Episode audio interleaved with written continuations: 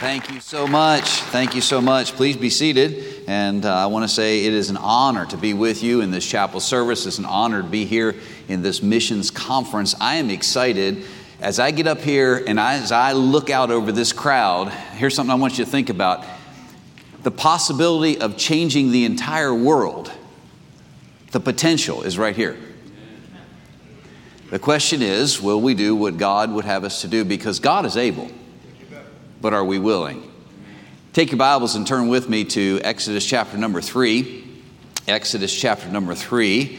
I want to look at a familiar passage of scripture this morning. As you're turning, and I, I, think you can multitask because you're college students, all right? As you're turning, I want to give you a quick advertisement, if I could, for something called Camp BIMI.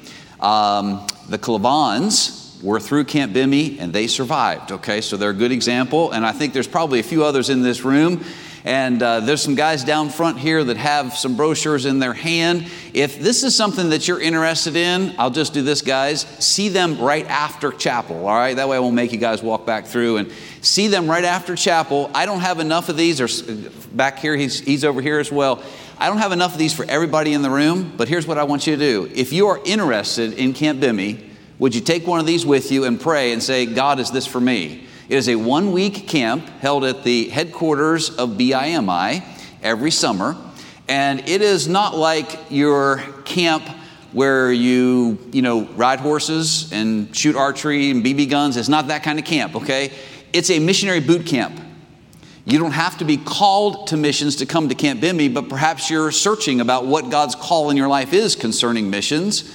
If maybe you know God has called you, where is God calling you? And this will give you a lot of information about missions and missionaries. Um, sometimes we hear about all of the, can I say the word glamorous side of missions? Which there is a lot of great things when it comes to missions, but there's a lot of difficult things too.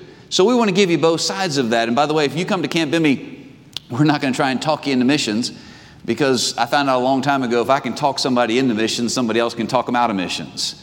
But we just want you to have information, classes there, college level classes that are taught by men and ladies who have been there and done that. And they want to share their experiences with you. Um, there's a lot of fun at Camp BIMI too, a lot of good food. If you come, every meal is an international meal. Now you have to eat what we give you but nothing will crawl off your plate, okay? I promise. As a matter of fact, I think till you get done with Camp BIMI, you'll say, man, I learned to eat a lot of stuff I've never had before, but I actually even enjoy it, all right? So after chapel, if that's something that interests you, see one of these young men who have, had the, who have these uh, brochures, take that with you and just pray about the possibility of joining us for Camp BIMI either this summer or some summer in the future.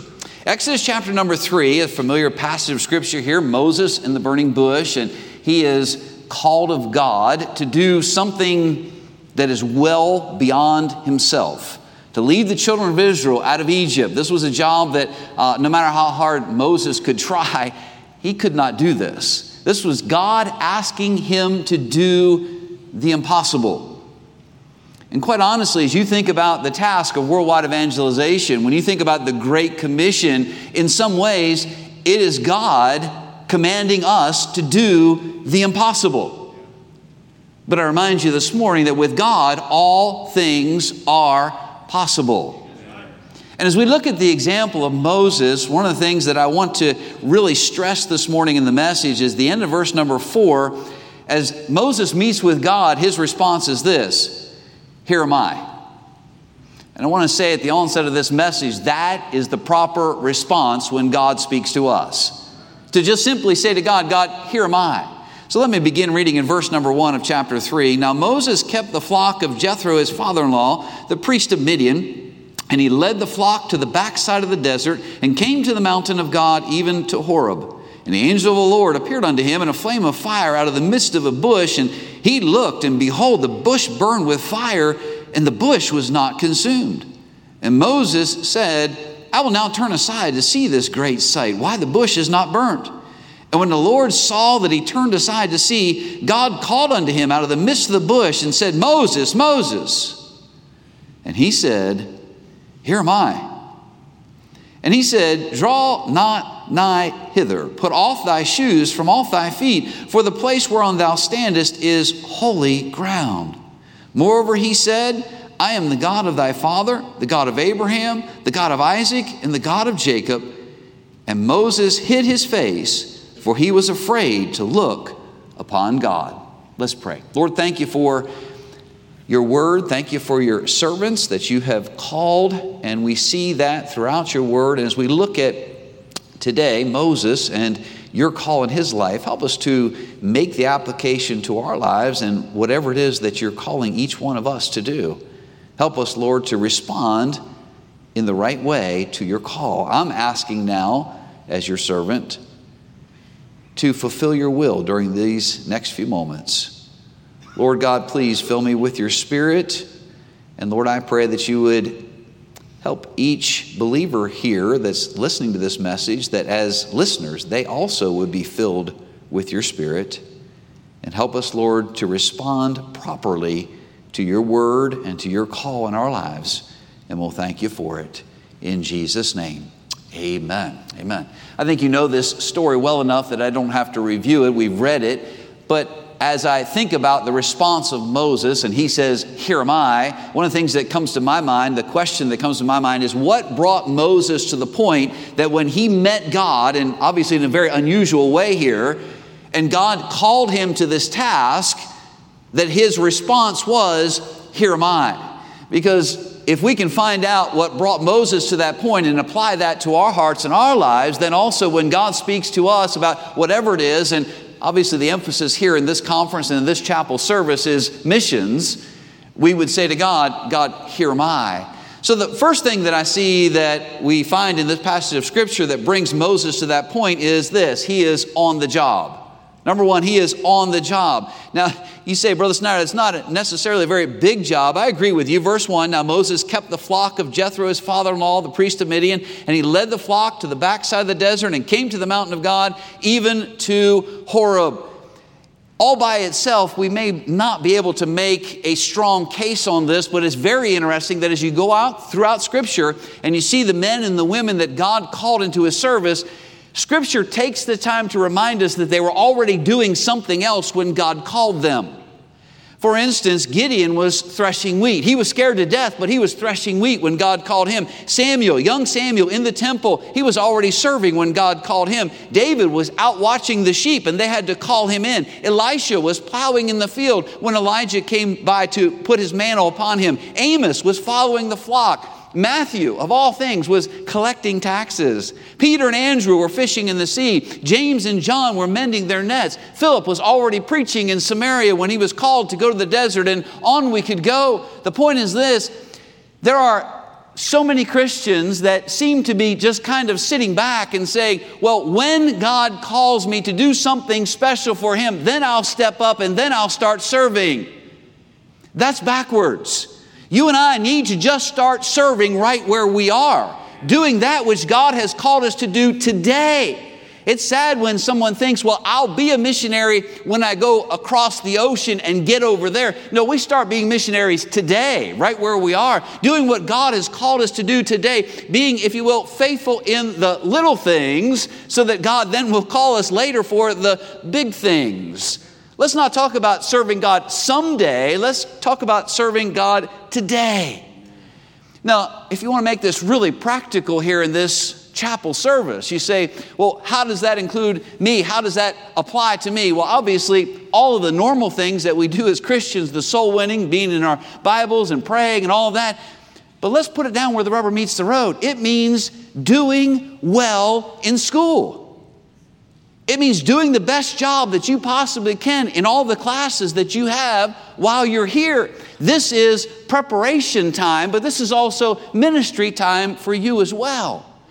Now, there are some, and I've talked to them, they say, well, you know, all that preparation stuff, that's, that's not all important. There are people, they're dying, they're going to hell. They, they need me to get out there, and they need to be out there. I need to be out there uh, in that place yonder where God has called me. Hey, listen, preparation time is extremely important.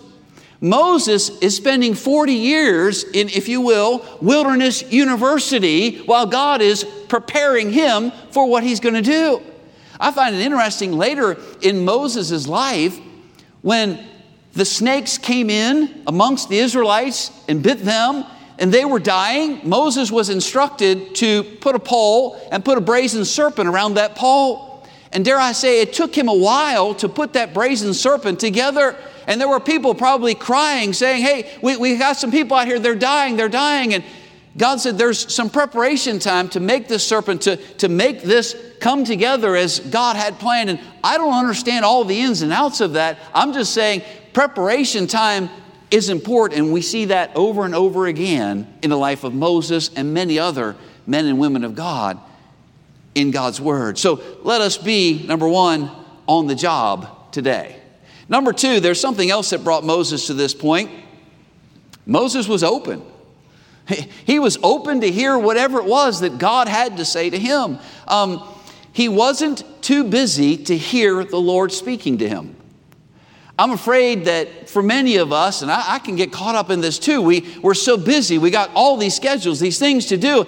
I'm afraid that if sometimes you or I, if we were to see a burning bush, we, we might have to say, well, wait a minute, Lord, uh, I got to check my calendar. I'm not sure if I have time right now for this because I'm on my way to a meeting. hey, listen, let us be open that whenever God speaks to us, we're willing to drop whatever and say, God, here am I. But I also know that Moses was open because of the answer that Moses gave. Moses said, Here am I, not what do you want?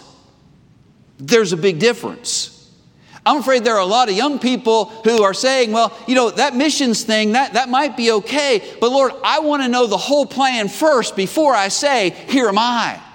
God, God laid out for me, I want to know the 10 year plan. I want to know what's going to be expected of me. I want to know what place you're going to call me before I'm going to say okay, because Lord, I'll go anywhere except for, uh oh.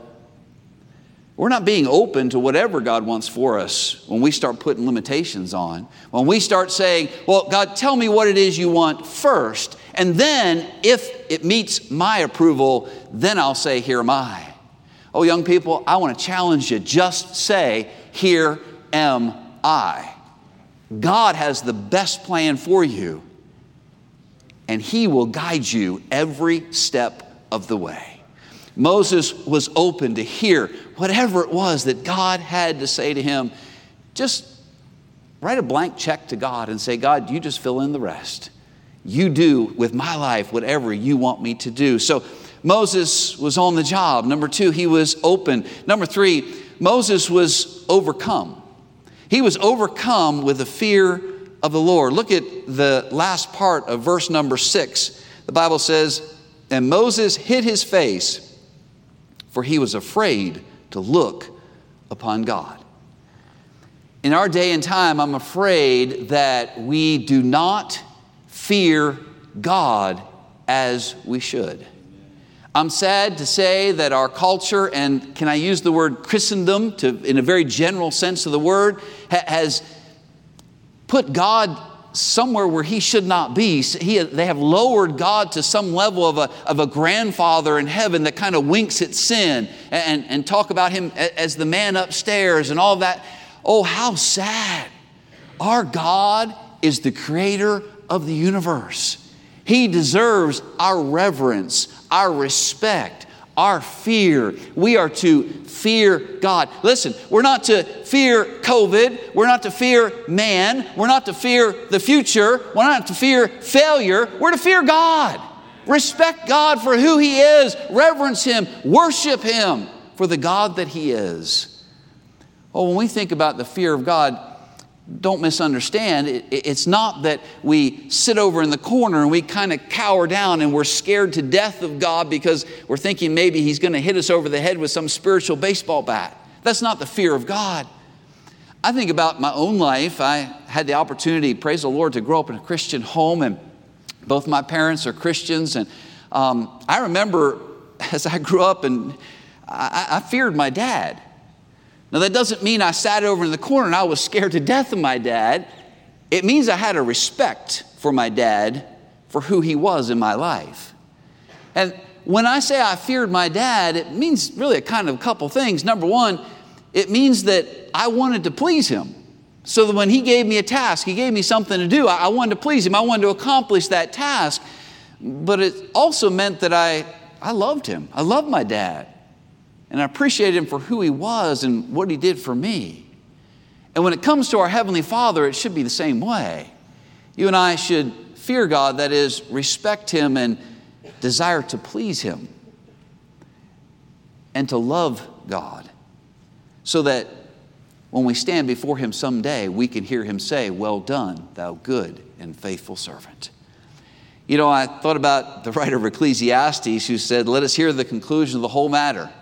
He said, This is it. Let's narrow it down. Fear God and keep His commandments. The Apostle Paul reminds us in 2 Corinthians how we are to fear God because the Apostle Paul had in his mind the coming day when he would stand before Jesus Christ. And he says this For we must all appear before the judgment seat of Christ, that everyone may receive the things done in his body according to that he hath done, whether it be good or bad. I simply remind us this morning that we will indeed stand before Jesus Christ and we will answer to him for what we have done or not done within this body, this lifetime that God has given to us. And you know, that was a motivator for the Apostle Paul. He didn't live with that thought in the back of his mind, that was in the forefront of his mind. But what's really interesting to me is the next verse after that in 2 Corinthians chapter 5. The beginning of verse number 11 says this Knowing therefore the terror of the Lord, we persuade men. There is a definite connection between the fear of God and persuading men. If we do not fear God, we will care nothing about missions and the Great Commission and persuading men to come to a faith in Jesus Christ. But if we indeed fear God, we love Him, and we want to please Him, it will be a priority for us to persuade men and to see many come to the Lord Jesus Christ through our lives. Oh, how important it is for you and I to be overcome with the fear of God in our lives. Without that, I believe we'll not say to God, Here am I, as Moses did. So Moses was on the job, he was open, he was overcome. And finally, number four, here in our text, Moses was observing. He was observing some traits and some characteristics of God. And I want to remind us of these simple truths today about God and these traits and these characteristics of God. Number one, he's seeing here and he's observing God's holiness. Look at verse number five. The Bible says, And he said, as God said, Draw not nigh hither, put off thy shoes from off thy feet, for the place whereon thou standest is holy ground. Mention a couple of things here. First of all, notice there is no casual worship here. There is no seeker sensitive worship here. God is the one who set the standards for the worship of Him. And it's very interesting as a side note, God does care about what we wear and or don't wear. God is concerned about standards and holiness, which is what we're talking about. Oh, how important it is that we don't set the standards and that our culture doesn't set the standards, that God is the one who sets the standards for holiness in our lives.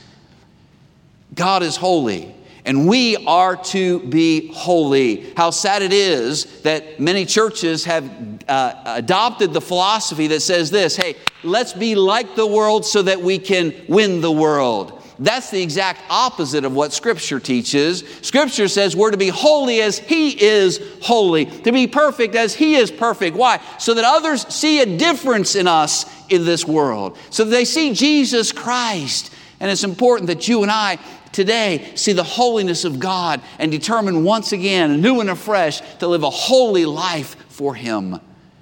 But also, as I think about the holiness of God, I think about the fact that because God is holy, sin must be judged. We talk about God as love, and indeed, He is love. Scripture very plain about that. But God is holy. And in his love, he must bring judgment on sin. That brings us around to missions.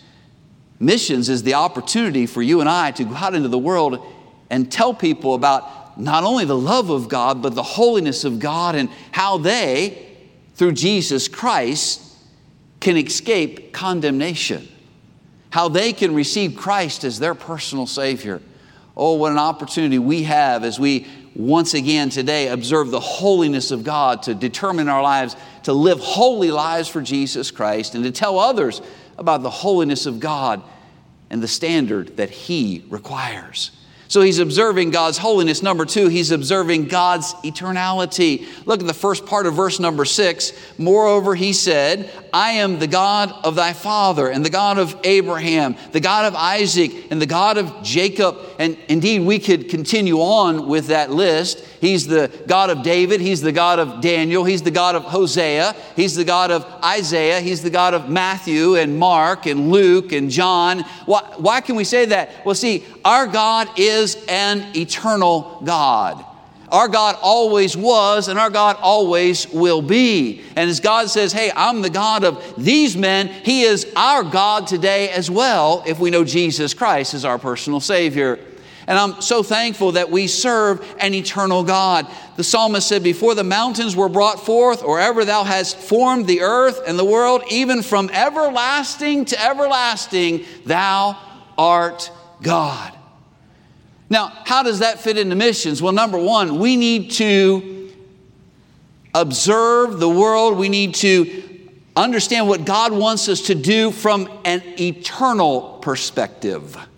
Sometimes we get so focused on the temporal perspective and what's going on around us right in our own little world. But we need to back up. We need to broaden our view and see it from an eternal perspective. Jesus said in Matthew 6, Lay not up for yourselves treasures upon this earth, where moth and rust doth corrupt, and where thieves break through and steal. But he said, Lay up for yourselves treasures in heaven, where neither moth nor rust doth corrupt, and where thieves do not break through nor steal. Oh, there's certain responsibilities we all have on this earth, and we need to take care of those responsibilities. But as we do, understand those responsibilities as secondary. We're to seek first the kingdom of God and His righteousness, and then all these things will be added unto us. Boy, sometimes folks that are contemplating missions get so caught up in the, well, what about this? And how will God provide this? And what about this aspect? What about that? Hey, listen, seek first the kingdom of God. God will take care of the rest because we serve an eternal God. He knows the beginning from the end. He is the Alpha, He is the Omega. But here's another thought as well when we think about the eternal God that we serve and we think about eternity itself. What people do with Jesus Christ is an eternal decision. Is missions important? It's eternally important. Why so? Think with me. You realize that someone who 100 years ago rejected Jesus Christ and died in that state, went to a terrible place called hell. I don't need to describe for you how terrible hell is. I don't think I can really do it in human terms. I can attempt it, and we know from Scripture some of the basics. But can you imagine for the last 100 years that person has suffered in a place that was prepared for the devil and his angels? But here's something else to think about that 100 years from now, that person will still be there. That to me is a sobering thought. What about it? Missions? Is it just a secondary thing for you? Is it just something that once a year you have the conference, the missions conference, and it's here and it's gone and don't really give it a whole lot of thought? I remind you, missions is of eternal importance because eternity is real. The God that we serve is an eternal God. So Moses is observing God's holiness, his eternality. Number three, he's observing God's compassion. Look with me at verses 7 and verse 9 of Exodus chapter number 3. Verse 7 says, And the Lord said, I have surely seen the affliction of my people which are in Egypt, and have heard their cry by reason of their taskmasters, for I know their sorrows. Look at verse 9. Now therefore, behold, the cry of the children of Israel is come unto me, and I have also seen the oppression wherewith the Egyptians oppress them. God says, I see what's going on, and I, and I understand the situation. And He says, Hey, I'm going to have compassion on you. Compassion, if you want a short definition, is love in action. You know, I, there is a difference between pity and compassion. Pity looks at a situation and says, Boy, that's terrible, that's bad, I, I wish that would not have happened. But compassion says, Boy, I, I feel bad about that situation, I wish that would not have happened. you know what? There's something I can do to help with that situation, so I'm going to put love into action and I'm going to do what needs to be done, what I can do to help in this situation. Aren't you glad that when God looked upon the world, He didn't do so just with pity? Boy, I'm glad God didn't look down on David Snyder and say, Boy, I pity him. I'm sorry. He, he doesn't know the Lord Jesus Christ as his personal Savior. He's lost. He's undone. He's on his way to hell. And oh, well, too bad. I feel bad, but there's nothing. That's not what God did. God looked on David Snyder. God looked on the world, and God said, You know what? I, I feel bad because they need a Savior. And you know what I'm going to do? I'm going to put my love into action. I'm going to send my only begotten Son, Jesus Christ, to this earth so that he can die, so that he can go to the grave, so that he can rise again, so that David Snyder or whosoever shall call upon the name of the Lord shall be saved. Oh, what an amazing thing to think about. God's compassion, not just pity. Here's my challenge this morning. When you look at a lost and a dying world, you see these presentations during this conference and throughout this school year, and anytime as you hear the need around the world and you think about those who are dying without Jesus Christ, don't look upon them just with pity. Don't say, Boy, I feel bad for them because they've never heard a clear presentation of the gospel, because there are people in the world who've never heard even the name of Jesus, and I, I feel bad for them. And to turn and to go your way and to not do anything about it. Oh, I would challenge you, follow the example of Jesus Christ, who, as He looked on the multitudes, He did so with compassion. He put His love into action. What is it that God would have you to do to reach the world for Jesus Christ? I don't know what that is. That's between you and the Lord. But my emphasis this morning is missions and the need for laborers around the world. And if that's what God is calling you to do, oh, I ask you, step up to the plate and along with Moses say, Here am I. I'm going to put my love into action and do that which God is calling me to do. It's interesting as you read the story, the Good Samaritan, the priest, came along. He's a pretty good guy. He showed pity, but he went his way. And then later, the Levite, he came by, he showed pity, but he went his way.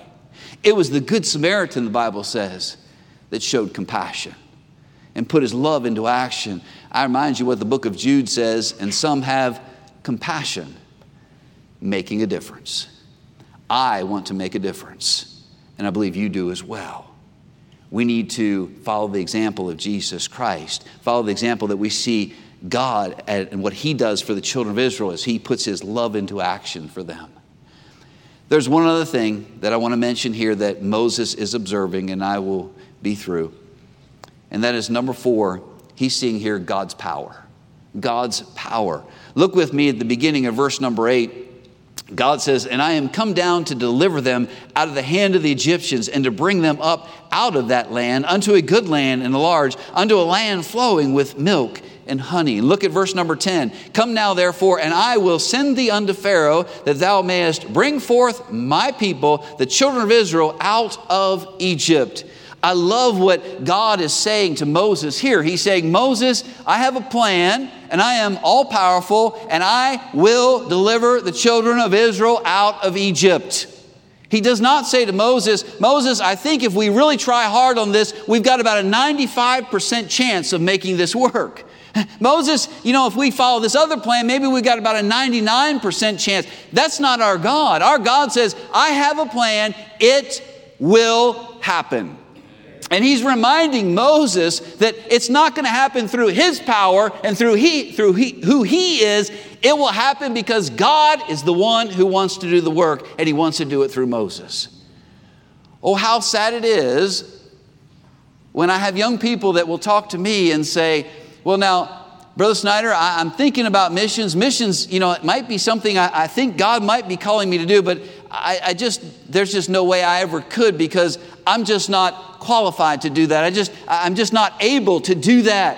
I remind you this morning, God doesn't call the qualified, He qualifies the called. Listen, it's not about what you can do. It's not about what I can do. What this is about is what God desires to do through us. And whether or not we're willing to, along with Moses, say, God, here am I. You say, Brother Snyder, that sounds kind of dangerous because I, I, remember what Moses got into after this. Oh, yeah, I'm not telling you it's going to be all wonderful after you say, Here am I. But I will tell you this it's going to be amazing what you will see God do in and through you if you're just simply willing to say, God, here am